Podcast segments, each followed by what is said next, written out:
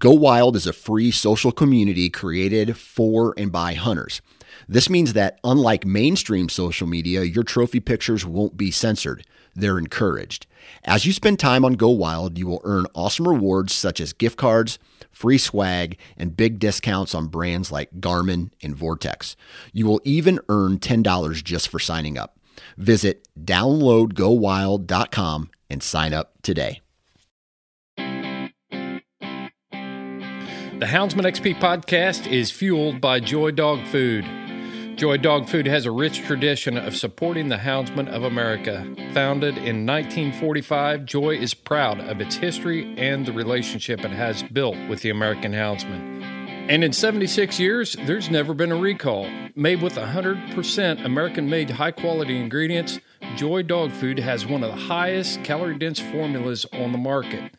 For 76 years, this made in America product has kept hunting dogs in the field day after day, season after season. And when we say made in America, Joy has a long track record of fighting for American freedoms by being on the front lines against the animal rights movement and their extremist tactics. Joy will fuel your hounds and fight for your freedoms, fueled by Joy.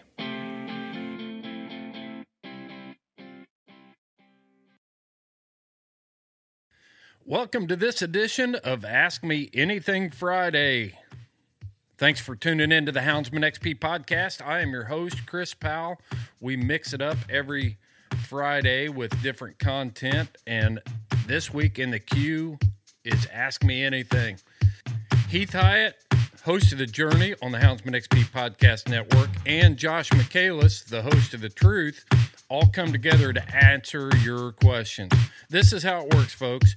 When you're following our social media group, it's the group, it's not the page, it's Houndsman XP Podcast Group. You will see a picture of me and Tough sitting in my truck, and that should be your cue to start dropping those questions for an AMA Friday. We let those questions sit in the group, let you all see them, and then the one with the most likes, the most interest, are the ones that we choose for our AMA Fridays. Pretty simple. See the picture, drop your question, and hope that people like it. We're going to talk about things like multi purpose dogs or jack of all trades. We're going to talk about competition issues like dogs being too independent, where we're going in the future. We're going to talk about other training questions that came up. And of course, from our friend Derek Tormanen of Outer Agenda Artwork, we are going to talk about what dog Chuck Norris would choose. We can always depend on Derek to add some humor to this thing. And then my old camp cook buddy Greg McBride asked the magic question Do you put sugar in cornbread? The answers are going to surprise you for sure. I need to give a shout out to Freedom Hunters, and it's only fitting.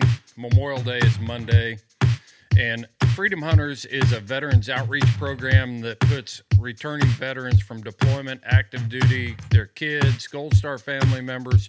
I've participated with all these types of people in, with Freedom Hunters, but they put them back out in the field for hunting adventures. And Houndsman XP has been partnering with them for a long time to coordinate these these adventures for our veterans. And the reason we do that, there's in my mind, there are plenty of places they can go deer hunt or they can turkey hunt. But we want to include these veterans, our heroes, the people that keep our freedom free. We want to make sure that they're exposed to hound adventures too. And the reason I'm giving them a very special shout out this week is because Seth Hall is getting ready to go to British Columbia and rep Houndsman XP and Freedom Hunters on a bear hunt up there with some veterans for Freedom Hunters. So that's cool. We really appreciate Anthony Pace and all he does over there for Freedom Hunters and for America's veterans. While we're on that subject, make sure Monday on Memorial Day, try to take a minute and remember what that day is all about. It's not about veterans, it's about it's about people who've paid the ultimate sacrifice for our freedom. And uh, it's pretty sobering when you think that people would lay down their life for people they don't know just so we can make sure that we continue to live the kind of life that we live here in the United States. Freedom is a precious thing. It needs to be guarded. And the least we can do is take a minute on Memorial Day and remember the sacrifice that's paid for that freedom across the whole world. This is a box shaker, folks. AMA Friday. Let's get the tailgate down, get the doors open on the competition extreme. It's time to dump the box.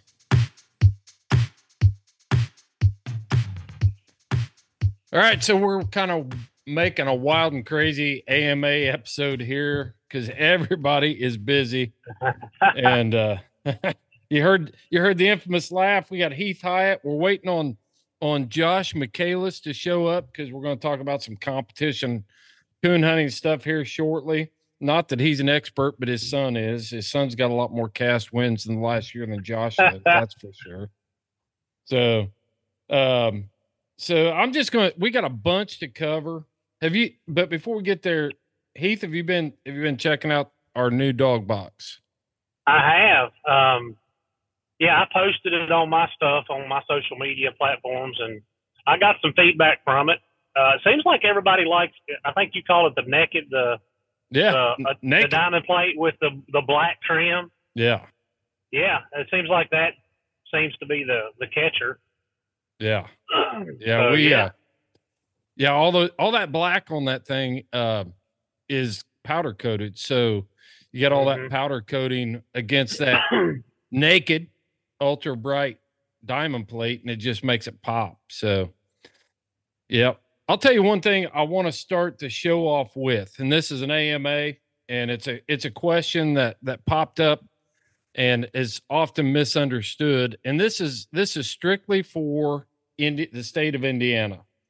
So I guess ah. I guess Bryce got a um, got a question a message, about yeah yeah he got a he got a message and evidently some some coon hunters have been asking him and they've been asking the, the conservation officers as well. They kind of calling me out a little bit. Did you get that feeling? Yeah they wanted to know where it come from. I was like well it's a game warden man. I don't know. You just they're down the road. You got to watch them that's right. The law's down the road. That's right. Yeah. Now the the question was is uh I've said it on the podcast before that in the state of Indiana, with written permission from a landowner, that you can take raccoons year round. So that means yep. during the closed season. So I got I got to lay this out a little bit. And and one of the complaints was, or one of the questions was, or the statements. I shouldn't say complaint. It wasn't a complaint. It was, uh, hey, you know, Chris has said this on the podcast a few times. I can't find it anywhere. One of the things about fish and game law and rules and all that stuff. I mean, I could, we, I took four years of this stuff in college. So to think that I can sum it up in one podcast is impossible. I can't do it. So I just need to get you to, to what you need to know. For one thing, a lot of the, the, thing, the nuances of the law are not going to be in the hunting and fishing guide or what you can find that's published, you know, published online. You've actually got to go into the law and read it and so, code. Yeah. Yep. Yep. And Indiana is that place is the administrative code. The law, yep. which is set by the legislator, simply says that the DNR has the authority to set rules for to set hunting regulations, season dates, bag limits, methods, all that different stuff. And then the the Natural Resources Commission gets in there and says, okay, well, you can hunt deer on these days, you can hunt deer with with these these firearms you can kill this many deer you can hunt raccoons now. Well and those are all called administrative code. So about and i don't even remember the year. It's it's had to be almost 10 years ago now but fish and wildlife and the natural resources commission changed the rule the administrative rule that applies to taking nuisance fur bearers and the reason they did it was because the old law was so restrictive for landowners that it was almost impossible for them to take care of problems on their own property. So, all right, here's where the confusion comes in. And there are just, I'm going to call out Indiana game wardens too. You guys are just as ignorant as anybody else on this because the administrative code clearly says in Title IX under fur bearers that uh, you can take nuisance fur bearers as long as they don't conflict with any of the methods, the approved methods. Okay. So when we get into this, to make it real clear, there's nothing in the law that says that you can hunt your coon hound with written permission from the landowner and take raccoons year round. It doesn't say that anywhere. It also doesn't say that you can trap them. It doesn't say that you can shoot them with a rifle. It doesn't say that, uh, you know, it doesn't say any of that. So it just says that that you cannot take nuisance fur, bear, fur bearers with any method that is that is a prohibited method in Section 18 of that 312 Title 9. I know that's clear as mud, but the whole point is they didn't say you can go out and use a coon hound, but it, it also says in other places in the law that using a hound is an approved method for taking fur bears. So there it is. Because the law doesn't prohibit you from doing it, you can do it. Did, did you? And I know that the the question was, and they said they had asked some game wardens, and they said you cannot do it. So, never run into that. Right when you're getting to answer a question, you start freaking out on me here, Heath. There, you, you're back now. Yeah. So, have you ever? I'm driving, guys. I'm driving. I'm headed back from Pennsylvania, so I'm in and out a little bit. Um, have you ever had to deal with that in your job? Not not your coon hunting, but in your job where somebody was doing that and they were actually within the law. Absolutely. Yeah, I was still doing it. When I was still working, I was engaged in that exact activity with written permission from landowners. I was there's some farmers around here that I had written permission from. I kept them in a binder. I keep those permissions in a, a binder. I keep it in my truck and and that way boom, I've got the written permission. So, and people say, you know, it, it amazes me because some of these officers out here are saying, "Oh, you can't do that."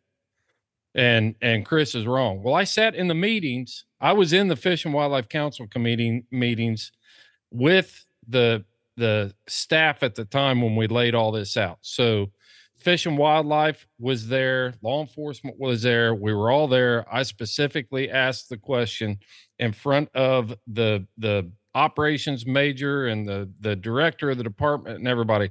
I said, to be clear, this means that guys can use coon hounds to take nuisance raccoons on people's property. And the lady who's in charge of it, the director of this department that that was implementing this rule rule change said yes, absolutely. So here's here's the deal. If there's any conservation officers out there from Indiana that have any questions about this, just call me. Call me and ask me. And if you're a hunter from Indiana and you've got an officer that's telling you that it's not, then I will put the actual link to the administrative code in these show notes. So here's here's here's your opportunity to take this to an officer and say, this is very clear in the law. So yep. that's that's the first one. You can do it. And and I'm kind of to be honest with you, I'm kind of waiting for one of the newer officers out there that I don't know yet to come across me in in June or July and try and and write me the ticket. Please write me a ticket. I'd love to go to the, go to court and get this settled once and for all.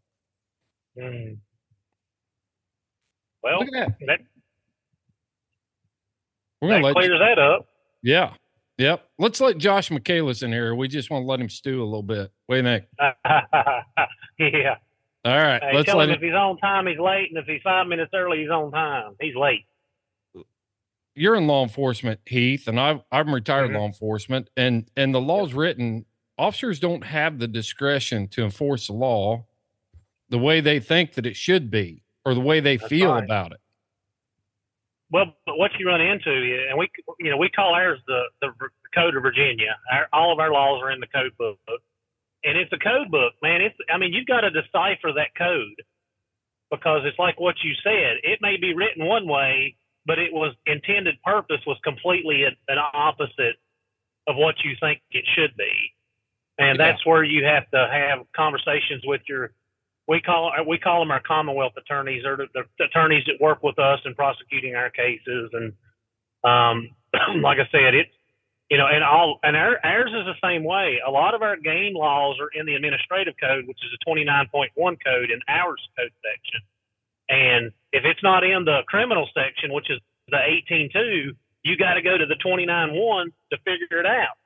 And a exactly. lot of people don't know that, and they don't know that it's not it's not as cut and dry as you know well it says it it says it somewhere that i can i can hunt raccoons with my hound during the summer it doesn't it's not that simple i'm gonna lay it out i'm gonna give you the number right here because i saved this on my phone it's 312 yep. Uh, for indiana hunters it's 312 indiana administrative code 9-3-15 and that part is called taking beaver, mink, muskrat, longtail, weasel, red fox, gray fox, opossum, skunks, raccoons, squirrels, or mute swans on private property. The first section says a resident landowner or tenant may take the following species of wild animals without a permit at any time. If the wild animal is causing damage or th- threatening to cause damage to property or is posing a health or safety threat to persons or domestic animals. So, all right. So we got that part of the law.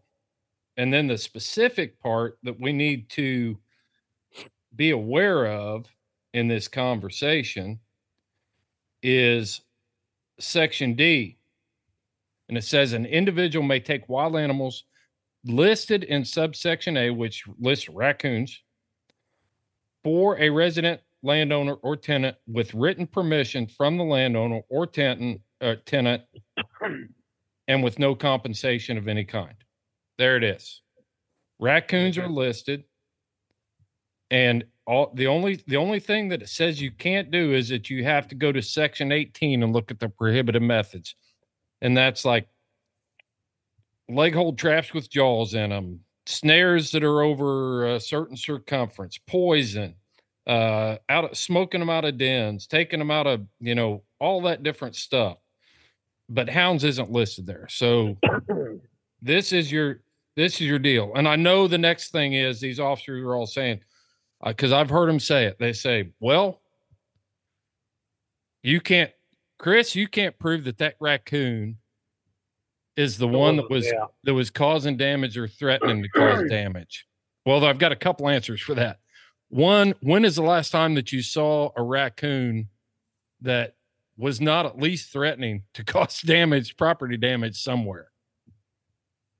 Yeah. You know, so they're guilty just by walking around. Well, I was gonna say we'll do the old hillbilly method. If I kill it, I know it ain't gonna do no damage. That's right. That's right. but here's the main kicker for me.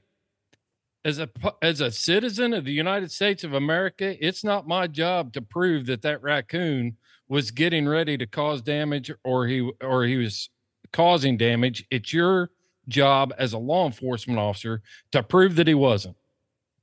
Yeah. The burden of proof is on the state, not on you. You don't have to prove anything. And I mean, I mean, I would assume because I've hunted in Indiana that crop damage alone, anything you run out of a corn or a bean field up there, would be considered a nuisance. Yep. I mean, I mean, I, I mean that that's pretty cut and dried, I would think. Yeah. Yeah.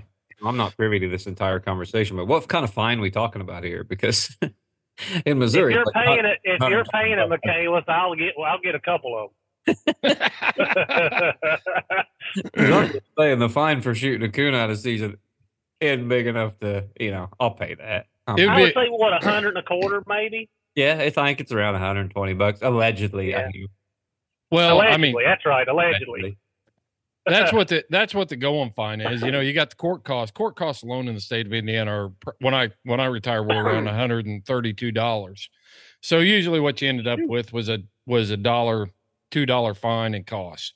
Yeah. So you're looking at 135 bucks for it. But it could, you know, the ju- when the when you're standing in court and the judge reads the penalty, it's just a class C misdemeanor with a fine up to five thousand dollars, up to one year in jail, probation, blah blah blah. but realistically, it was usually fine and cost. You know, fifty bucks and your cost, you're out of there for 180 bucks. Yeah, yeah, I'd pay that. Yeah, but I mean, You shouldn't have to. I agree, but I'm Yeah. just But I think you got a legitimate argument. How how are they gonna reading the code section you just read, Chris? I mean, I don't think they can find you guilty of that at all. the only reason the only reason I brought it up, and I know this is super super specialized and narrow to guys hunting in, in Indiana, but it it gives us a bigger picture of the fact that that hunters need to be aware of what the law actually is not what it says not what the game warden says but what does the law say? And for me personally i mean I, it's it's just like write me the ticket i dare you i dare you to write me the ticket because i'm bringing this law to court with me and i'm going to show it to the judge and the judge and the prosecutor are going to look at this and then they're going to look at the game warden and they're going to say dude we got child molesters and drug offenders and all this other stuff that's, that needs time in this court and you don't even know the law That's You- what I say to everybody that pulls me over and gives me a traffic ticket. I give them that whole big spiel. Never works, but I give it to Uh, them. Well that's one of those things everybody's like oh don't you have some murderers out there you should be chasing yeah. but but it's incumbent on on us as hunters to know the law and it's incumbent on professional law enforcement law hmm. enforcement officers to know how to enforce it Well, and, and let me touch on that before we change the subject. When you have new officers, and I don't care what realm of law they're in, whether they're game wardens, police officers, deputies, whatever, like a lot of your new guys, it takes them a couple years to learn all that code. So, you know, they may they may have, oh well, we talked about this in the academy, and I know what it is, and in reality, they don't because they've not had to deal with it like in person. So, and with the new the influx of new officers coming into this field because of everybody retiring and the the the, the way the, the climate has been you've got a huge influx of new officers so you're going to run into that more until they get you know some time under their belt. Yeah. Yeah. For sure. For sure. So. Well welcome aboard josh michaelis. Yeah, I don't even know what we were talking about, and I was still chiming in. yeah. That's not unusual. No, it's not. I agree. the only reason the only reason you're here is because you piped up on the AMA deal about knowing Chuck Norris and being invited to his house and knowing knowing what he you know what kind of coon dog he would take. I'm just saying that you know, if I dialed Chuck up right now, I think he would answer. That's all. Is that right? Leave it there. No, Yeah. not true. I don't even have Cool. number, but I did meet him. my mom, my mom was the extras casting director for Walker Texas Ranger.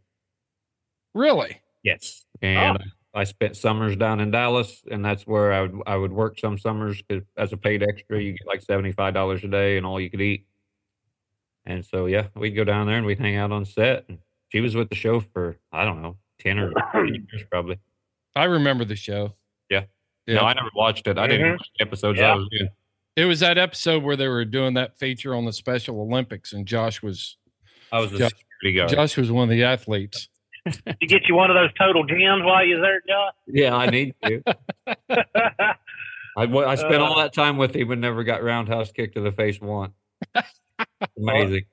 just got to stay out of leg distance Well, That's Derek, Derek Tormanen always comes up with these off the wall questions, and I love them because because they're good questions and they're fun. But okay, so what would he check? His question was: Would Chuck Norris choose a blue tick or a Treeing Walker? Oh, he'd choose a blue tick for sure. Yeah, one hundred percent.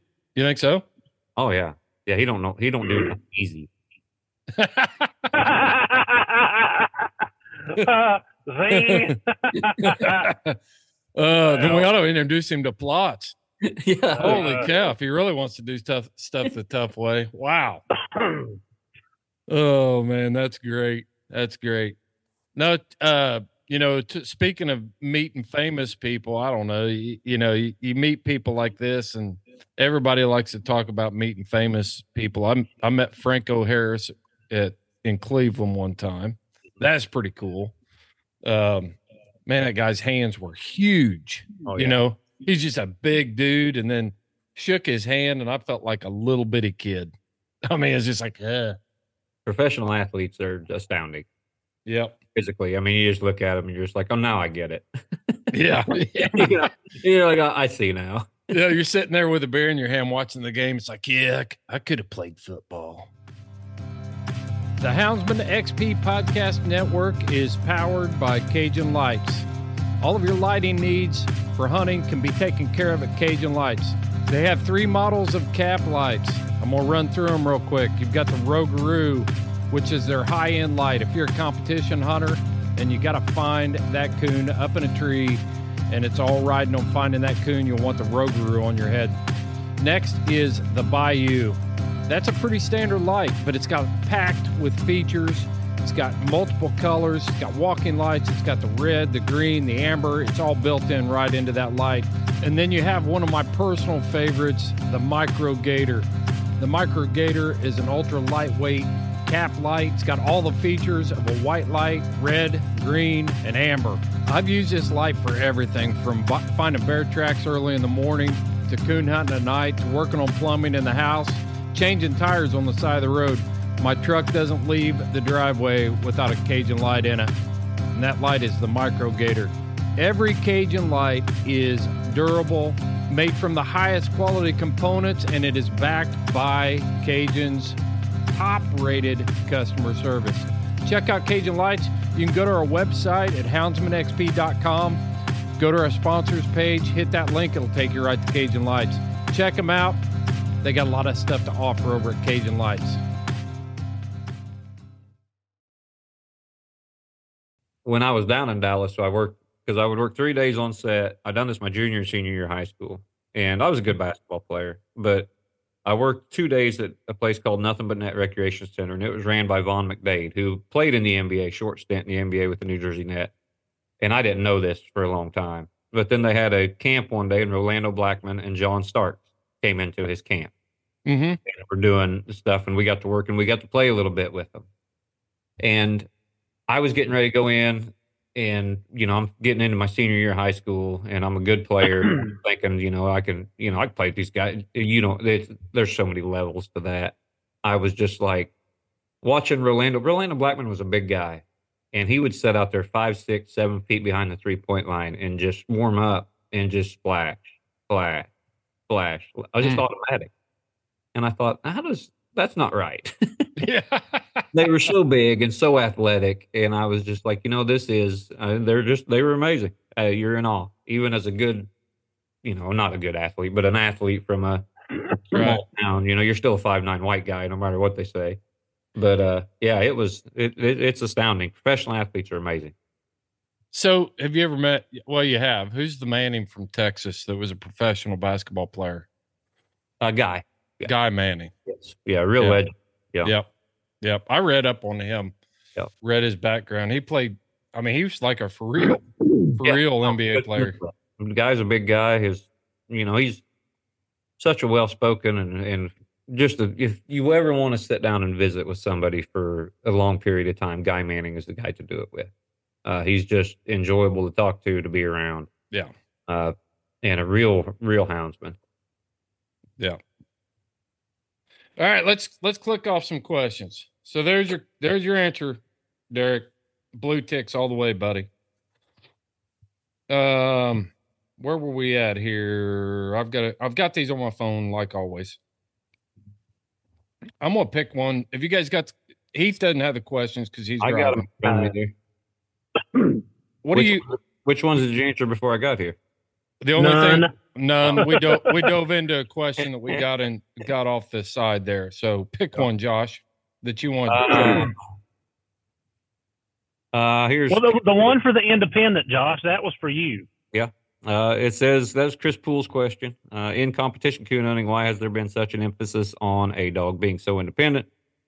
To me, being so independent can be a flaw. Have a dog skull the track, grab a quick tree, etc. Uh, getting two second trees beats one deep and lonely first tree any night of the week. Um, yeah, that part is true, Chris. But if it was real easy, they'd have a couple seconds, go in there and do it, and take all that money. Uh, with dogs that are not independent, you're going to run into some trouble. Uh, dogs that cover coons cover slicks too. Uh, dogs that are not struck good, uh, they need that 100 tree points too. And so, yeah, there's there's some dogs that can get around with being on the same track with a dog and and win big, but they're very rare. They are more rare than having old deep and lonely. And so, there's a lot of misconceptions there because I can count on maybe one hand uh, the dogs in the circuit today that are actually deep and lonely type dogs that are just fly through the world. They're in there a mile every time they're they're treed. You know, you think of Spice Girl or you think of Venus or you think of some dogs like that, but most of them are not like that. They tree coons around you. You know, they just go in a different direction. and you know, it's not. It's way easier to get a dog to do that and have a dog consistently do that than it is to be the best track dog on out of that given night and the quickest tree dog. Mm-hmm. You know, it's just easier. You know, if you got a dog that can get in the right area and hustle around and move in between trees, he's got a better chance of winning than a dog that's just a really good track and tree dog some night. You know, it's, it's just, yeah, we cater to the rules and we train to the rules and we breed to the rules. And right now, the rules are going to dictate that you need an independent dog. but it's changing. I've seen dogs getting together more, especially out of the pickup. Uh, we want that's them, yeah, that's one place. Yeah, we want them, especially in pro sport where you're walking to every single tree, and dogs, you know, there's no leash lock, there's no nothing. You want to be the first or second dog tree.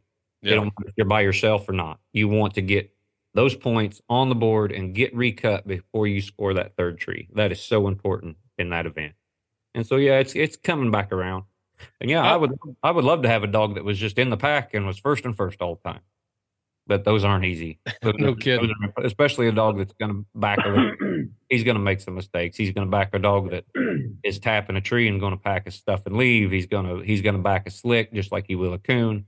Dogs that only cover coons are more rare than just about anything out there. Yeah, because they'll cover they'll cover a possum, they'll cover whatever. They'll cover anything. You know, yeah. a dog a dog that's a born born to cover is just going to cover whatever's tree. Mm-hmm. Heath. So I have a question, and then that'll lead us to that second question. So Josh, and I, and I don't know this because I, I, so I'm asking a serious question. Like, are you in like break, breaking up on Are us. you seeing more in? Ah, can you hear me? I got you now. Can you hear me? Yeah. Okay. So, in a competition world, uh-huh. and in the pups that you guys are buying or breeding or whatever, are those dogs coming out independent from the get go, or is that something that you are training into them? It's a little bit of both. Uh, there are there are some natural independence, and you can see that in a five, six, seven month old pup when it's first getting out with the old dogs. If mm-hmm. you're watching that Garmin and they're glued to that dog, they don't have it. I don't care if they're four months old or they're nine months old or they're two years old. If they're glued to the dog that you know is doing the work, if you're watching them and they're no more than 10 yards apart the whole time, they just ain't got it. Mm-hmm. Mm-hmm. That, that pup that you turn loose and it follows that old dog for a little while and it gets sidetracked and it's over here, the old dog gets treed and maybe that pup, so it don't have to be far 50, 100, 200 yards. Well, that dog's got it. Okay. That dog's got a little bit of an independent nature.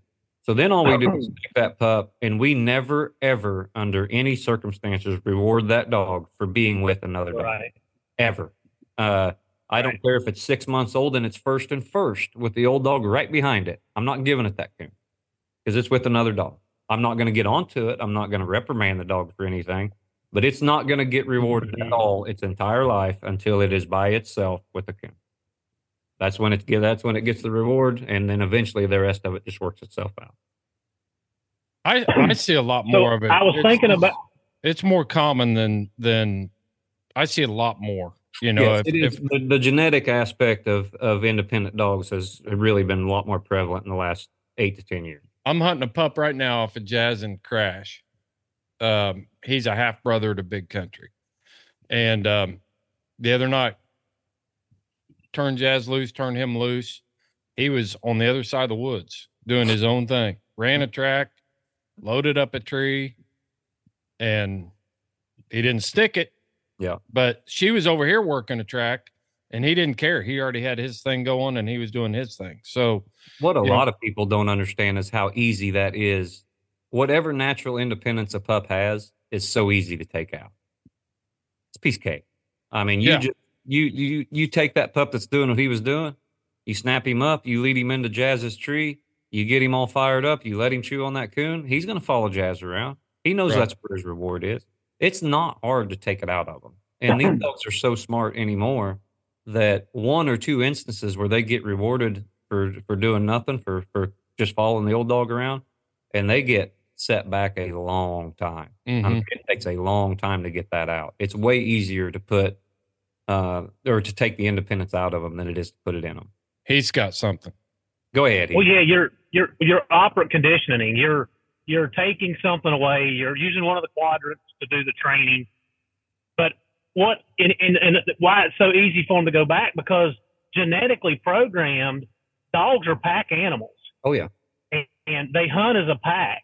And that's why I asked that question because if that's the case, just like us domesticating the wolf, that genetic code, the more those dogs are independent, you should start seeing over. And we may not see it in our lifetime, but there would come a day that you're you're basically breeding, you're raising independent dogs from the get go because this is the genet this is the genetics that you are catering or I don't want to use the word cater, but you are tweaking to meet your needs, just like we did in, originally with with the wolf, correct? Correct and it, it's a Yeah. fine line um, because yes there are a lot of naturally independent pups more now than we're breeding natural Mhm. independence you know? But Yeah. also those pups come with their own set of challenges because they're usually quirky uh, they're weird uh, they're they're they're not social. Like con for instance i can't even get him to breed a female. You know he won't he don't he don't care. He don't want to be around them he don't want to be around any dogs. He don't want to be around nothing. And So, when those dogs get covered, that's a problem because they're either going to fight or they're going to run. yeah. Mhm. And if he and if you told told him if you've worked on him enough that he's not allowed to run, Right. then he's going to stay there no matter what. Yeah, and he Con's going to fight. Con's been Con's been tree aggressive since he was like nine or ten months old. See, I don't get that. Why did why wouldn't he have called? Why didn't you just? There was a day, Josh, when we called that crap. Because we don't care. We we actually like it. I have a problem with that, man. I, I, I, that goes against that goes against every fiber of breeding coon dogs for as long as I've been in the sport. You know, the mean That's- ones. I Main agree ones were calls. point, but that's also like saying, you know, you've got these these guys out here that are pleasure hunting that never see a competition coon hunt, and you take their dog and you cut it into a dog treat, and it goes straight in there and trees with it blind. That goes against everything too, to me, you know. But that's their game. That's their game. That's how they want it. More power to them. Good for them. Go ahead. But if you took if you took Con out and you won the world championship with Con, uh-huh. you think Con would be the only mean dog that won a world championship? I'm just saying, you admit it, okay? You've admitted it, but you go out there and you breed, and now now people are going to start blowing, you know, you and Finley up to breed their females to con, breed to con, breed to con. So is that a genetic trait, or is that something that that was that something you saw early on in him?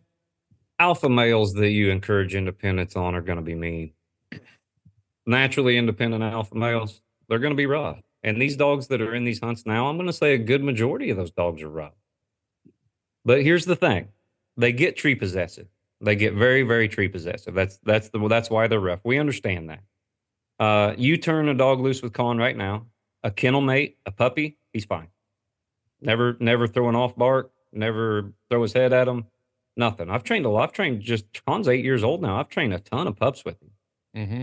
But you turn hit Con loose by himself, let him get treed, let him sit there for about 10 minutes, and then cut that same dog into him, you're going to have problems. He's tree possessive. Most of them are. Are you using onX maps while you're out running your hounds? I know I do. There are all kinds of features within onX in that app that allows me to mark den trees. It allows me to mark terrain features. It keeps me from floating my hat on those deep stream crossings so I can mark those shallow places where I can cross streams. I use it all the time, whether I'm east or west. In the east, property is chopped up into smaller chunks, and when a dog gets through the country, I can actually look on onX, dial it in, see who owns that property, and plan my route in and out of there to retrieve my hound. When I'm hunting in the west, same thing. All the terrain features are included on onX maps, and I can plan my route. I don't always have a choice of where my hounds end up but I can always depend on onX to get me in and out of there as quickly and as easily as possible. You can save 20% on your next purchase at onX when you go to onxmaps.com and at checkout you enter the code HXP20. You will get 20% off of your next subscription. When you go to houndsmanxp.com, click on the sponsor tab and join us on Patreon, you will receive a code to get 30% off of your next subscription of onX. Know where you stand with onX. But how do y'all like? And I haven't competition hunted in, Mhm. in 20 years, I, and that's so I'm out of it. But how does that not? How do they not? Because they are always by themselves, they don't get in fights and don't have scratches, or how do you keep from that happen? And I guess what I'm asking, Con's never even from been. getting the put in- scratch. Yeah, Con's never even. You know, you know on what I'm saying. Yeah, Con's never even been put on warning. Not once. Never been scratched. Never Yeah. nothing. But the, Yeah. I've never. I bet you I've only seen. Uh, at Super Stakes one year, he had all four dogs on the same tree, but it was just a scolding hot coon out of the truck, and he don't do nothing then. He may blow a little bit or something, but he don't lay a tooth and nothing then. Yeah. And at the level that we're hunting at, dogs don't come into it ever, very rarely. And if they do, and Con turns around and slings his head and tells him to get the F out of there, they really don't want to be there that bad anyway. It doesn't take a whole lot of encouragement for her to leave. And the handler that's hunting that dog understands the same thing. If Con went into his dog, he'd get the same treatment. But Yeah. that's also why Con's not going to be at a local UKC hunt because I know he's rough. I'm not going to take him over there where some little kid's going to get his dog chewed up or mm-hmm. something like that. You know, just know your dog, keep it in the position where he needs to be, and you're going to be just fine. Well, Josh, I think you're saying out loud what a lot of people think and know, but they don't say it. I, I, I agree Like, with that. I, I mean, I think because even when I like when I first started PKC way back, and it's changed completely.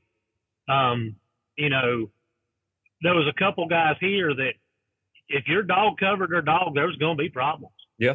like that's just the way it was. Um, so, and that was 20 years ago.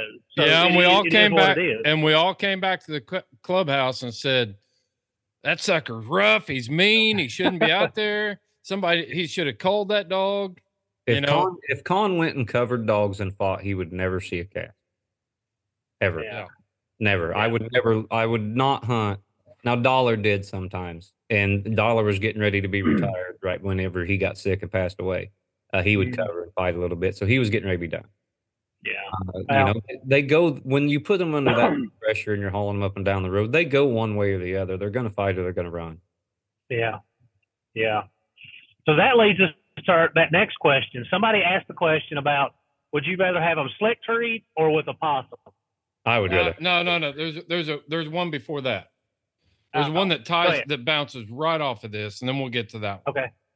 Uh. Chris Christopher Workman asked, "Is the future of competition hunting going to resort back to pack style hounds due to Oh, the yeah. decrease in available hunting ground?" I thought that was an interesting question. Um, I don't I I don't see the pack style hound coming back. I think you can have depending on where you're hunting. Um I I think it's applicable right now with the style of dog we're hunting right now.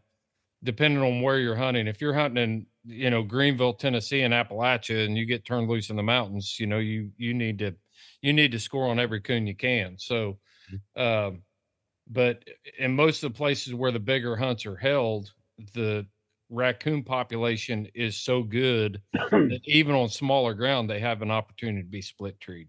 Yeah. And I'm going to mute myself and you guys take it. No, I think That's that you, uh, Josh. I don't have a clue. they're they're actually coming back a little bit more. Uh, you're seeing dogs get together a little bit more, and a lot of it is because of the rule set in pro sport and UKC, for instance, where there's no leash lock. Um, these dogs can get together, and we want the first dog to get treed, you know, or be treed first or second. That's that's your best opportunity to win the cast is get them points out of the truck, recut from there, and you're seeing guys that the dogs will the, the dogs will back a little bit, and it's getting better. And I don't think it has anything to do with available hunting uh, conditions or or property or anything like that. For as long as there's been competition coon hounds, guys have bred and trained towards the rule set, and they're going to just keep doing that. The minute the rule set makes it to where a covering dog or a pack style dog is going to win more, that's going to be what these guys pack. They don't care what they're doing; they want to win. Yeah. No, I mean, like I said, I, I've been out of that world. I couldn't, I couldn't tell you if you asked. So I, that's, that's, I just don't want a dog. Even back then, I had a Walker dog. It was out of Sackett. Well, even Steve Fielder's Roper dog that I hunted for him, Mm-hmm. that dog didn't come back. When you turn him loose in them mountains where I hunt, you better you had to go get him off a tree, and it was rough. Like Yeah. some nights was not pleasurable. Yeah. Um.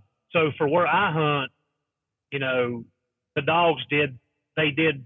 You would have a dog that get off every once in a while and get treated by itself, but like I said, that's been 20 years ago. I have no, I haven't been in a hunt or I don't know anything about them nowadays. So No, it's uh where you're hunting dictates a lot. What you're hunting dictates a lot.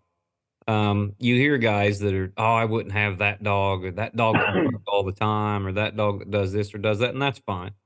You know, we just got to understand where we fit in all this, and then tailor tailor our hounds or breed our hounds Yeah. to what fits what we want to do. That's Yeah. all there is to it. Just because the guy down the street wants to turn loose four Redbones and have them all in the same tree and tree one or two, that's fine. I that guy's having a great time. That's fine with me. You know, that's not my style of dog, but that's his style of dog. And if that's what he likes, that's what he likes. yeah. Just like I So like, that- I just like I like mine to gut one that covers him. Oh, jeez. Here we go. name your your next one's got to be named Hacksaw. there you go. yeah, you think about it though. You look at look at the top race horses. You know some of those old pictures. where They're running down the track and the horse is right beside him, shouldering him. They're Yeah. reaching over there and biting him in the face. You know. No, that's the that picture. just There was a hanging on. picture here a while back of a horse biting. Now, did you put that up, pal? I might have. I don't remember. I don't know. I seen I've it. Put It says them up. the llama. It was a llama. Well, that might have The been cat? Pal. He Was it Pal the would ride a llama in the Kentucky Derby. Oh, yeah, yeah. I, I see this horse is biting another horse. I'm like, that's the horse I'd ride. Yeah, that's, Yeah. no doubt. yeah. No doubt. So that All right. goes to the the possum or the slick. I know Yeah. how I feel. I would rather have a slick. I hate possum. Yeah, but the thing about for me, I, I of course I'm a, I, I want a meat dog to start with. Yeah. I don't care what it trees. But if you have a possum, you know your dog is on the is on odor. Like Yeah. there's no question that he's treeing odor. With a slick, and you can't confirm it, it's always a guess.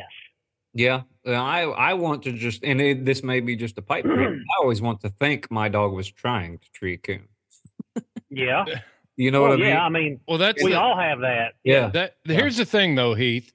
If you turn loose at your dad's house and you got to climb the north face to get up there, and you get there and it's a possum tree, I know you're going to be mad. Been there, done that. exactly, and you weren't happy about it, were you? Oh no, my blood pressure probably spiked to 200. Been there, done that. But, but uh, now, you know, looking at reality, like for me, I can fix the possum thing. Like I can, I can, I can break my dog. I can deter him, change his behavior. But for the slick tree, when you're, you always in the back of your mind, you know, you're trying to sort out. Okay, did the coon limb out? Did No. did he tree a squirrel? Did he just fall tree because it got too hard? There's always that second guess for me. It's always So the possum I can control. anytime there's Yeah. a stick, there is why did this dog do this, and we never know. Now there's, Yeah, that's there's, there's right. a straight up and down going across the creek or something like that. You get that. But, you Yeah. know, if it's, if it's a good tree or a small tree or a tiny tree, I've seen dogs tree on trees that they could have just stood on and bent over. Well, I good, think ac- good accurate dogs too that normally have coons Mhm. just tree on nothing. And, uh, again, again, here's something that can go into you know, and Heath can talk about this, but it's a lot of that slick tree and stuff. I've I've never seen a young dog that wanted to lie to you. That just they Um, wanted most to dogs they the wanted to the be you know- when they first start treeing coons. That's when the are most accurate on the planet. guy guys will as soon as that Mm. dog barks up, then they go running through the woods like Last of the Mohicans to Oh, get yeah. in there and they leash them up and they're excited. And I don't care if you pet that dog or not. That dog can read your body language better than you ever thought about it. And you're they can feel your adrenaline, they can feel your pheromones. They they know that and they're gonna they're gonna key off of it. So they learn to be like that. And if you back up and you start blowing squallers and shaking vines and feeding into that, they've already shown you that they've got the natural instinct to tree. And you go in there and you start acting a fool, you're gonna you're gonna reinforce that behavior without ever saying good boy or petting that dog. I just did that the other night. I your, do it your all the voice time. inflection, yeah. your voice inflection alone, just Yep. like you just did, Chris. You, you went, I just, I do it. Your voice inflection tells the dog how your mood is. Yeah. So absolutely, and you know, if people would just, um, and I tell my detection guys this, so I can kind of bridge this here. Like if I reward my dog on, um, let's say we're doing proofing, which means I'm trying to get my dog off an odor that is attached to the scent picture. So I'll use magic marker. Magic marker is on every evidence bag that we put into evidence. So when I hide dope, I it's in a, it's in an evidence bag with magic marker on it. So that, that becomes part of the scent picture. That sounds So like if I put out magic, dope. huh? Do what? that sounds like a terrible place to hide your dope. yeah. So if um if you reward the dog on the magic marker alone and the other odor's not attached to it, I tell my guys like, okay, you made a mistake. It's no big deal. It's going to take you numerous sessions to get that dog to award reward, reward on that odor and that odor alone every time. So back to the slick like one time or two is probably not going to be detrimental to your training. But if you continue that process over and over, you create a monster. And I think any logical hound trainer knows that. Yeah. Nope, I agree. But I did. It's when you get in the heat of the moment, like Powell said. Angel a month ago, Angel treated her first coon. Uh, she was seven months old on the day, and Mm. uh, she was 400 yards past Hazel, who was still running, and just dies on this tree. First tree she's ever made that wasn't a hang up or something like that. hmm And I like to run her over with that side by side. I was hunting out of the Ranger, and she was in the cornfield, and I come sliding in there hot like Smokey and the Bandit, and I jump out and like to tackle that pup. Of course, she's got it in a little bush. What she was doing was she was just running an edge, trip over this coon, ambush it, free it. And I just, I, I like to just. She could tell she was pumped up by the Yeah. time we were tied back. And so what I did is I sat there and I let her tree tied up, never said a word, never nothing. And it took her about 45 seconds to a minute of being tied up, which she's been leashed at trees. You know, she's been at old dogs' trees, and I've had her leashed a lot of times. And you know, even them pups, we'll knock the coon down, we'll let him, we'll let the old dog chew on it, and that pup don't get it. You know, they don't, they mm-hmm. don't get a mess with it none, and we'll just move them on to another spot. But uh, she was tied back. She'd sat there for maybe a minute, minute and a half, and then she started treeing again. And so I just sat there calmly in my side by side, never said a word, let her tree for about four or five minutes before, you know, I went in there and pet her up and stuff. So it's easy to do. When those young dogs tree a coon through there the first time, there's nothing better than that. And I've won big hunts and I've done all this stuff. But when something you raise does what it's supposed to do the first time, you're pretty pumped up. You better believe it. Yep. There's You nothing- are. yeah, and I But, know that- I know the dog can pick up on it, but I can't stop it. So but but it still comes back to the fact you know the first time it happens just like you're you're describing It's expected. But the second time it happens and they're in there and they're starting to, they're trying to, I'll, I'll give you a perfect example was when I was breaking, when I was training Mongo. Mongo was always that independent type dog and he'd always be off doing his thing. And he would locate. And I would sit there and I'd be like, oh, he's going to do it. He's this, this is it. He's going to do it. He's going he's going to slam it right here. Instinctually, I wanted to run in there and help him out. Whereas if it goes back to uh, that that podcast that you did with the guy from South Africa, Heath, about letting the dogs fail. Oh. You know, so Yeah. my first instinct is to run in Mhm. there and help him out. When the best thing that I could have done was sit back there and let him work the problem himself and self self reward on that deal, and and it's just a natural thing. So you just got to be you just got to be calm. You got to be patient. You know when when you start getting down the road with these pups. For me to answer this question directly, when when I look at a dog that's that's slick treeing a lot, I think a lot of that be, comes from. I look at myself and think, okay, what have I done to do? What have I done to cause this? Yeah. You know, That's not that's Dog- not, Yeah. I don't think slick treeing, and you guys correct me if I'm wrong. Some dogs are genetically more wired to tree. We know the strains, Mhm. we know the lines, we know all that stuff. Mhm. But true slicks and a true s- a true slick treeing problem where they are just absolute wood monsters is always 100% of the time, in my opinion, a handler issue. Yep. Absolutely. yes. Yes. Yes.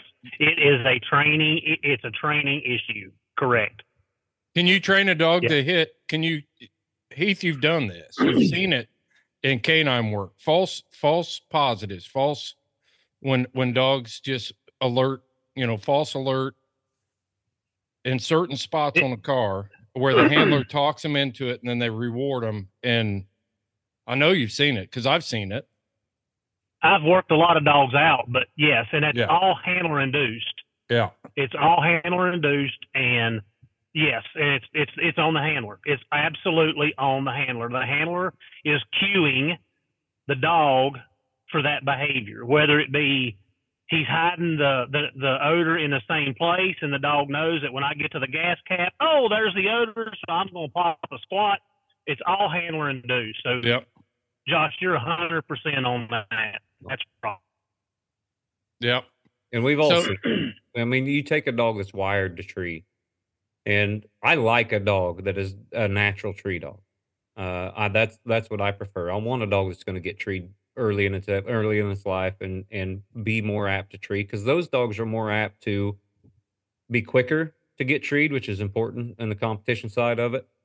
Uh, they're more apt to not check, and I don't need a dog to check every single tree to make sure it's all right. A slick every now and then to me is okay, uh, but also you don't want it to be a problem and we've all seen that in certain lines and we take those lines and i'm i'm not throwing it because these are lines i'm fan of you know you look at naylor and rat attack and uh, some of them other dogs that that threw tree dogs bone collector was another one that threw tree Mhm. dogs and these guys get this five and a half month old pup that's treeing squirrels in the yard or finally is looking to get treed and they just encourage that so much at a young age Mhm. they don't care that the dog's got anything. It's just treeing, and treeing, treeing's good, and they encourage it, and the dog turns the tree into its own reward. Yeah. Yep. They self reward. That's exactly right. Right. Yeah. That's that whole podcast we did on uh, slick Yep. treeing. Yep. Yep. You know, because when Con's a, a tree-minded dog, Hazel's a tree-minded dog. When a tree-minded dog that is wants to get wooded runs into trouble, their default is to fall tree. Yes. When they when they're Yeah. when they're confused and they're frustrated, their default is to tree. When you look at some of these wipeout dogs or some of the other breeds and strains or whatever, you know, their default is to just pound it out and work it out. The track is the reward. And those dogs you want to strangle because they won't get treed enough. and so it's six of one, half and does the other. I like yeah, and it. I don't I don't even Mhm. think it's just you can just put it in a box of competition, what guys are looking for in competition. I haven't I haven't entered a competition hunt. Yeah. For a long time and standing out there and listening to a dog beat and bang around and and I think I'll get treated. No, I'm not gonna get. I think I'm gonna get treated. No, I'm not. That No. just drives me up the wall. It's like I've- you either I've do it or you don't. Kennels right now. I got Brandy and Hazel. Hazel makes a loss. She's treeing. Brandy makes a loss. You're going to get in there. and You're going to get her off that track and move her. Yeah, You know, that's Yep. just they're two different style of dogs, genetically, uh, training wise, whole works. And Well, it's I like- prefer I prefer Hazel. I prefer a dog that's going to take a chance and get treated. it's like my old buddy Jerry Mull always says about slick treeing dogs. He's like, it's a lot easier to take tree out of a dog than it is to put it in them. Yeah, Put it in it. Yeah. Some, But some you got to think don't about it. remember- They don't remember the old days when they were three years old. and They made their first tree. yeah, you were happy about it. but you know, even in the big game world, like we have, like our dogs slick tree sometimes. There's no perfect dog. I mean, has anybody a dog that's a hundred accurate?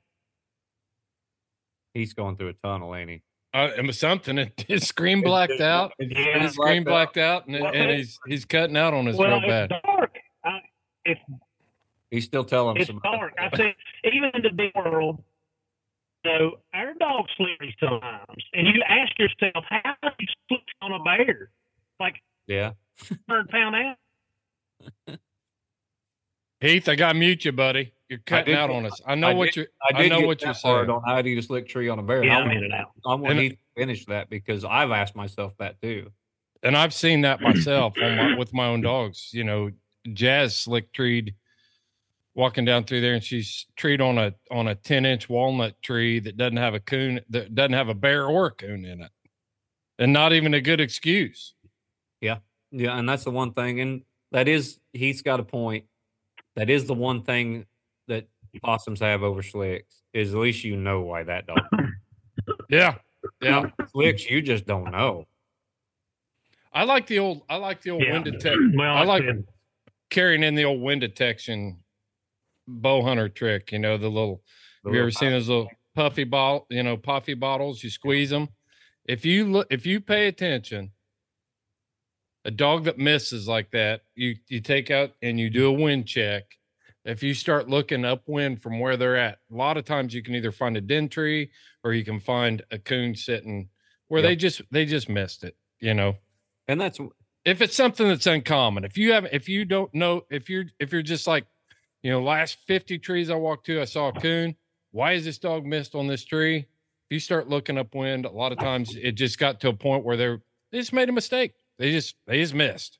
that goes back into the style of dog too, because you look at Duds, may he rest in peace. Um, he was a trailing type dog that always had a coon, and when Duds treated in a mailbox, he opened it. You know, it was Yeah. it was one of them deals where if he treed on a little sapling, I was just astounded. And I would look and look and look. Missy was another female we had way back in the day in the early 2000s, late 90s.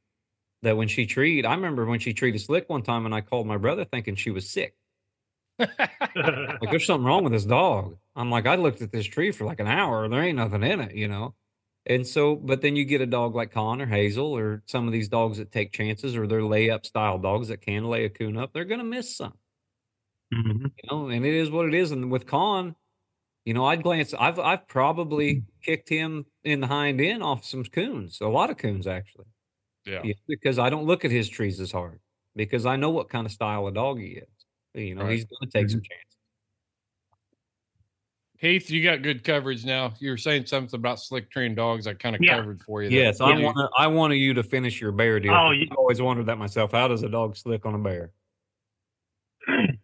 Yeah, like yeah, I, I don't know what y'all heard, but that's what I'm saying. I, said, you know, even our dogs, we we come up short, and it's not often, but it happens. Like your dogs pull up, you walk pull the mountain, and they're they're in a slick tree, and you're like, how do you slick tree on a bear? Like, so it happens. Dogs are not perfect. We we don't know. Like, don't know how it works. We don't know what's going through the dog's mind. So, I mean, it happens to all dogs. It's not Yeah. just coon dogs. Yeah. Yeah.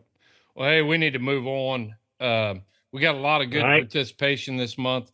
I want to make sure that we we cover the cover these. So, and this this one shouldn't take long. Says another question. This came from Caleb Roach. Would you rather have a jack of all trades style dogs or a specialist if you could only have one dog? And this is going to be interesting because we got a lot of we got different different interests here. I'll Let's go first. I know I seen Heath was backing up. I don't know if he's got a trailer on. or. So, yeah, no, I'm good. I just pulled right. into the house. there you go. But I'll go first, and that is situational. Do I want to have fun? If I want to have fun, I want a jack of all trades. There's no pressure. That dog has a little more leeway. Uh, that dog, which I've got one, Jason's squirrel dog over there that we'll take out, you know, a few times a year that he trees a coon, a possum, skunk, catches a rabbit, squirrels. I don't care. We have, but it says time. but it says one dog. You can only have one, Josh. And I know what you want. I, I got to have a specialist. Yep. I gotta have a specialist. And I don't care if it's a retriever, if it's a English setter, if it's a squirrel dog, or if it's a coon dog, or if it's a bear dog. To me, a specialist means that you trained something into that dog that is not natural, that's hard to do, it's difficult, and the challenge is what has always intrigued me. It's that's that's the thing. Uh comp- pure competition dogs enthuse me more than anything else on this planet. I don't I don't care what kind of competition it is. That's why I'm so scared to get into other styles of dogs because I know what I would do. You know, I, I want my picture taken no matter what kind of dog I'm hunting. Uh, So that you're a just, narcissist is basically. I am a little bit, yes. and it's not that I want the recognition. We knew that. That is that I want the challenge. Yeah. There's nothing more challenging than to make a dog that's perfect, which is impossible. Well, then you ought to be hunting, trying to hunt Plotts in PKC or Pro Sport. If you like the I challenge, also, I also like to win. but no, I just I look at these guys that train these dogs, and there's some great ones, way better than me, that are consistent winners and that are good talent scouts and that are good dog men. And I just think you know that is cool. And then you get, and I got a lot of friends that are that are multi-purpose style dogs. William Newby is one of them that I talk to all the time that just loves uh Drahthaars and German wire hairs that will Yeah. make that may kill a fox one minute and then point a covey of quail the next, you know. But they're not really that great at either of them. that's what you run into. Yeah, they're just ex- mediocre at everything. I want greatness. Uh, mediocre dogs don't enthuse me as much. I've been down this road and I'm living it right now, man. I, you know, I've got dogs that I can catch hogs with in Louisiana, but they're not great at it. I've got dogs that I can catch bears with in Virginia, but they're not great at it. I've got dogs that I can tree coons with in Indiana, but they're not great at it.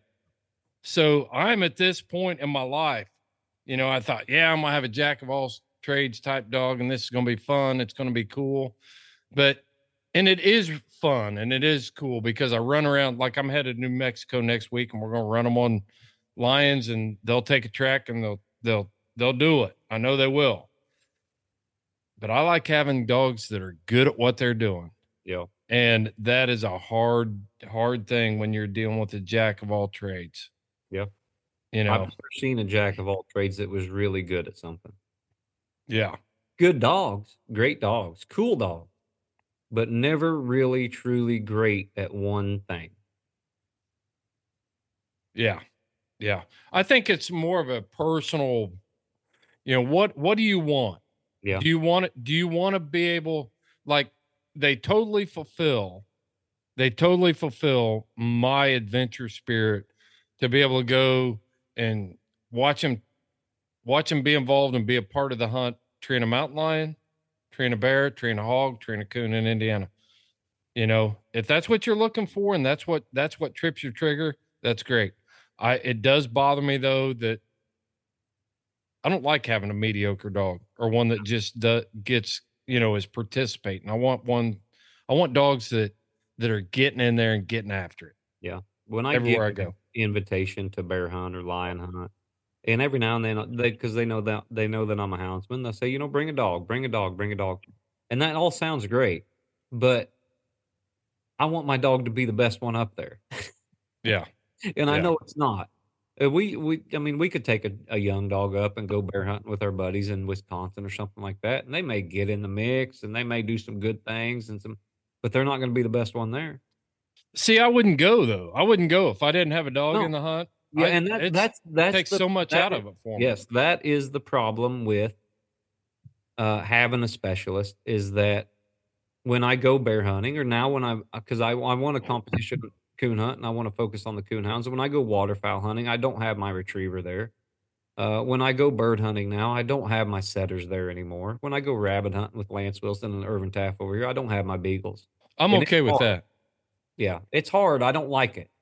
Yeah. Uh, because I know that if I was hunting with Lance and Irvin and they were they got world class beagles, I would want a world class beagle that was better than theirs. And I know I can't have it. And so now that also prevents me from going and experiencing things with dogs that I should enjoy, and it takes a lot of the enjoyment out of it. yeah. Heath, jack of all trades or a specialist? Uh, well, right now, my, I want a specialist. Like, Yeah. I want the best dog possible. But if if I was back and having to use my dogs to supply food and stuff, I would want a jack of all trades. But Yeah. specialist, I want the best. Like, and I've said this to my guys a lot. Like, when my dog opens, I want to know that it's a bear. Like when he trees, I want to know it's a bear. I don't want any other option. So it has to be a specialist. Yeah. Yeah. I think it just goes back to, you know, what you what you want out of hunting and and what you're you're trying to accomplish. You know, I was on Mhm. kind I've been kind of on a mission to to have a pack of dogs that I could go anywhere and do anything. If I'm not totally embarrassed, I'm okay. You know what I mean? Yeah. Uh and and I've had I've had some great ones in in coon hounds and things like that. And yeah, I, I'm, Well, I I'm had a guy I'm just- jack of all trades. What's that? I had a guy ask me today. I just had a guy ask me today if I cat hunted my dogs, and I'm like, uh, no. I'm like, if I was going to cat hunt, I would have me specific dogs to cat Like hunt. cat I wouldn't mix. Right. Um, because like when I walk up the mountain or I, you know, I take a hunt, like I want to know. And even though my dogs have treed cats on accident in the past, um, if I was gonna, if I was gonna cat hunt, I want cat dogs. If I'm gonna bear hunt, I want bear dogs. So, so specialist. yeah. It does Yeah. limit our because uh, you know, just like when I went bear hunting in Wisconsin, or if I go run hogs down in Texas, if I go with these foxhound guys and, and chase coyotes, you know, with Colt Baldwin or somebody like that up in northwest Iowa. I uh, it's cool. I'm excited. I'm excited to leave, man. I load the truck up and I'm like, this is gonna be fun. I'm gonna see these guys' dogs work, you know. And I'm an hour into it, and I'm just like, I wish I had one of these dogs. You know, I, wish I, I wish I was turning something loose because this is not that fun. you know, Yeah. and I don't want to. I don't want to break those guys' hearts that give me these invitations and stuff. You know, because I want to see their dogs work and I appreciate their dogs, but you don't. You can't really truly enjoy yourself at, at something like that unless you have a dog, or I can't. Right. Unless you have a dog that's doing well. That's because we're dog we're dog we're dog men. Exactly. You know, you can you Yeah. can take your brother-in-law that doesn't have any affinity, you know, he's got no admiration for the dog or anything. He's just out there to hunt and have a good time and get Yeah, out of the house. yeah. That's a totally different thing. But when you're when you're a dog man, going and watching somebody else's dogs work and you not having a dog in it, I mean, I get to do that a lot and I enjoy it, but I'm not just sold out, fired up. You know, when I went down and hunted with Shannon Raska, I saw some amazing dog work down in Texas chasing coyotes. The whole time I wanted to turn my Jagdterrier loose, you know, and and get him in there. and especially you can't match the enthusiasm of the owners that you're hunting with. No, and no. they they are so excited and they're wound up because they've got good dogs and they've got specialists that are good at what they're doing yeah, and they want you to be as excited as you as they are and that's impossible you know just like some some kid that comes over and, and hunts with me and he's just a pleasure hunter and i'm excited because this dog's doing that they they're not going to be as happy as i am and it's going to take some of the level of enjoyment out of it yep, yep. All right, I we got to move on. We got to wrap this thing up. I can't leave my buddy Doug Boykin out. He's been a guest on the podcast. He's just a hoot. Uh, all right, so this is what what Doug says. His he goes by Carl. He goes by Carl on Facebook. I don't know if we're allowed to say this or not. I think he's actually in the witness protect the Facebook witness protection program. He's been in Facebook jail so many times that he had to change his his profile. But uh all right, said we accidentally accidentally had a fine we accidentally had a fine bred competition coon dog breed one of our young and promising females. He's a he's a lion hunter. Yeah. We did not like the way the coon dog performed as far as cat hunting goes because he was trained to be a one on one competition coon dog and didn't want to trail with our pack. We sent him back to his owner, who is well known in the competition coon hunting world. My question is this Does that mentality carry on to the pups, or with the different kind of training, will the pups have what it takes to make the grade in our world of cat hunting? Heath, that's a training question, man. That's a genetic training question. That, that's a that's a complicated question. I, I it, it sounds complicated. I don't think it, it's that complicated. Heath, what do you think? I think you I think you answered it. It's training. Like there there'll be dogs in that in that litter that will suit his needs.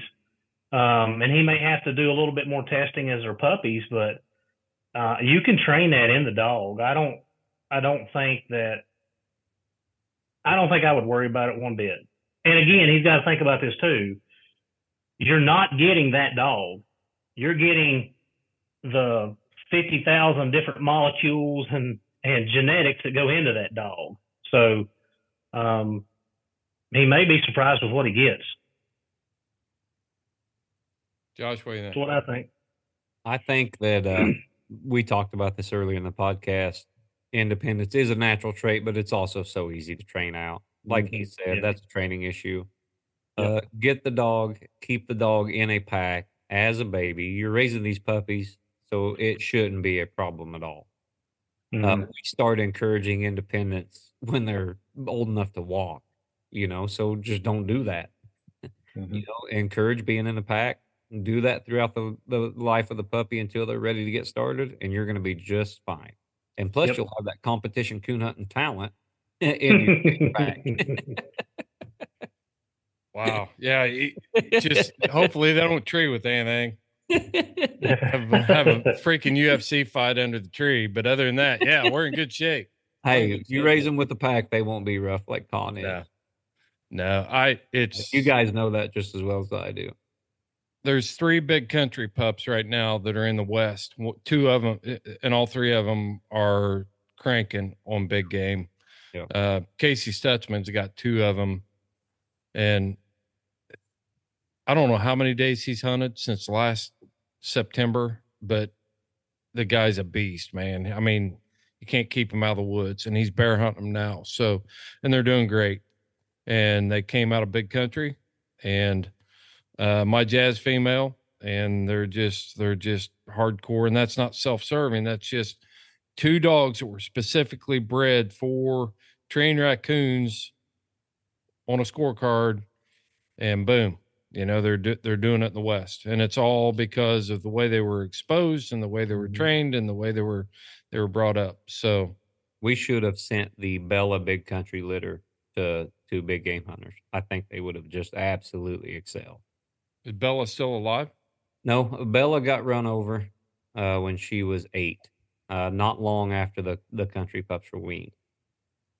Mm. But uh, they were they're they're going to be notoriously slow starting competition coonhounds, uh, just genetically. That's the way they're going to be. And some of them are they're still really good coon dogs, but they were genetically, in my opinion, perfectly fit in in that situation. Those would have been naturally independent dogs that would have excelled just fine in a pack. Yeah. Yep. All right, man. Well, hey, I'll tell you what, we got to wrap it up. Greg McBride, my old bear hunting camp cook friend, asked, Do you put sugar in cornbread? Josh, do you put sugar in cornbread? I everyone's going to call me a Yankee, so I'm not going to comment. There you go. See, you live in northern Missouri, and he tries to say he's not a Yankee. I'm in Missouri. Heath, Heath, what do you, you're in northern Missouri. Missouri Heath- though. Heath, what do you say? Yes. You do put sugar in cornbread? Yes, Yeah, you're from Virginia. that's right. Yeah, Yeah, you're really supposed to be from the south. My, my mom, my mom does.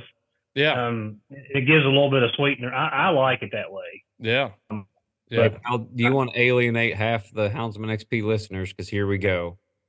I don't even like cornbread, and cornbread is great. oh, oh, we've got to have of cornbread. all the things that you could spend time baking and cooking, Well, here's my thing. not Here's one my. I spend enough time with Greg McBride and all the and Steve McBride, Scott McBride, and all these guys that you know. Greg Greg will come in and just fix food after bear hunting. That's just, I mean, it's phenomenal. I am a traditional type guy, so when I'm fixing cornbread, I do not put sugar in it. But I wonder if that's more of a tradition thing or a flavor thing, because I've been in enough bear hunting trip trucks and stuff to see the little Debbie wrappers. I know they eat that junk. They eat sweet stuff. You know, I know that that they're not afraid to eat little Debbie's and cakes and all that other stuff. But when it comes to cornbread, they're like, I ain't eat, I you don't put no sugar in a cornbread, you know. So I don't get it, man. It's uh hey, PSA, we all need to put the cornbread, the little debbies, and all that stuff down. that's right. use use some monk fruit or something like that. Oh, you sound like a hippie now. I am. I got a little bit of hippie in me too. For for not a Yankee, I've got a little bit of hippie in it. Some fruit and granola. But yeah, my my mom started doing that just to to sweeten it up. But my grandmother, both of my grandmothers did not. right. Absolutely did not. So Maple syrup. I can yeah. So Yeah. that's like that's like putting sugar in Sugar. grits. mhm. Sugar and grits, you know. You got people say, "Oh, you don't put sugar in grits," and then you got people that are that are brave enough to say grits are better with sugar in them. Oh, well, that's a good one, guys. I appreciate it. Thanks for taking the time to listen to the Houndsman XP podcast. AMA, we'll do this again. Make sure you're watching for that photo of me and Tough, waiting for your questions on social media and uh, post those questions. If we didn't get to you this time, I don't know what to tell you. Uh, we just got so much time that we can answer all this stuff. Some of it's already been answered on previous uh, episodes of the Houndsman XP podcast, and and make sure you check out our AMA episodes and everything we're producing on Houndsman XP. And then you might find the answers to some of the questions you're asking. So, guys, you got anything else before we sign off? I don't. I appreciate it, pal. Hey, man, appreciate Yep. you guys. All right. Yep, good seeing y'all. Yep. You too. All right, guys. Until next time, hunting with hounds is a great time. And this is Fair Chase.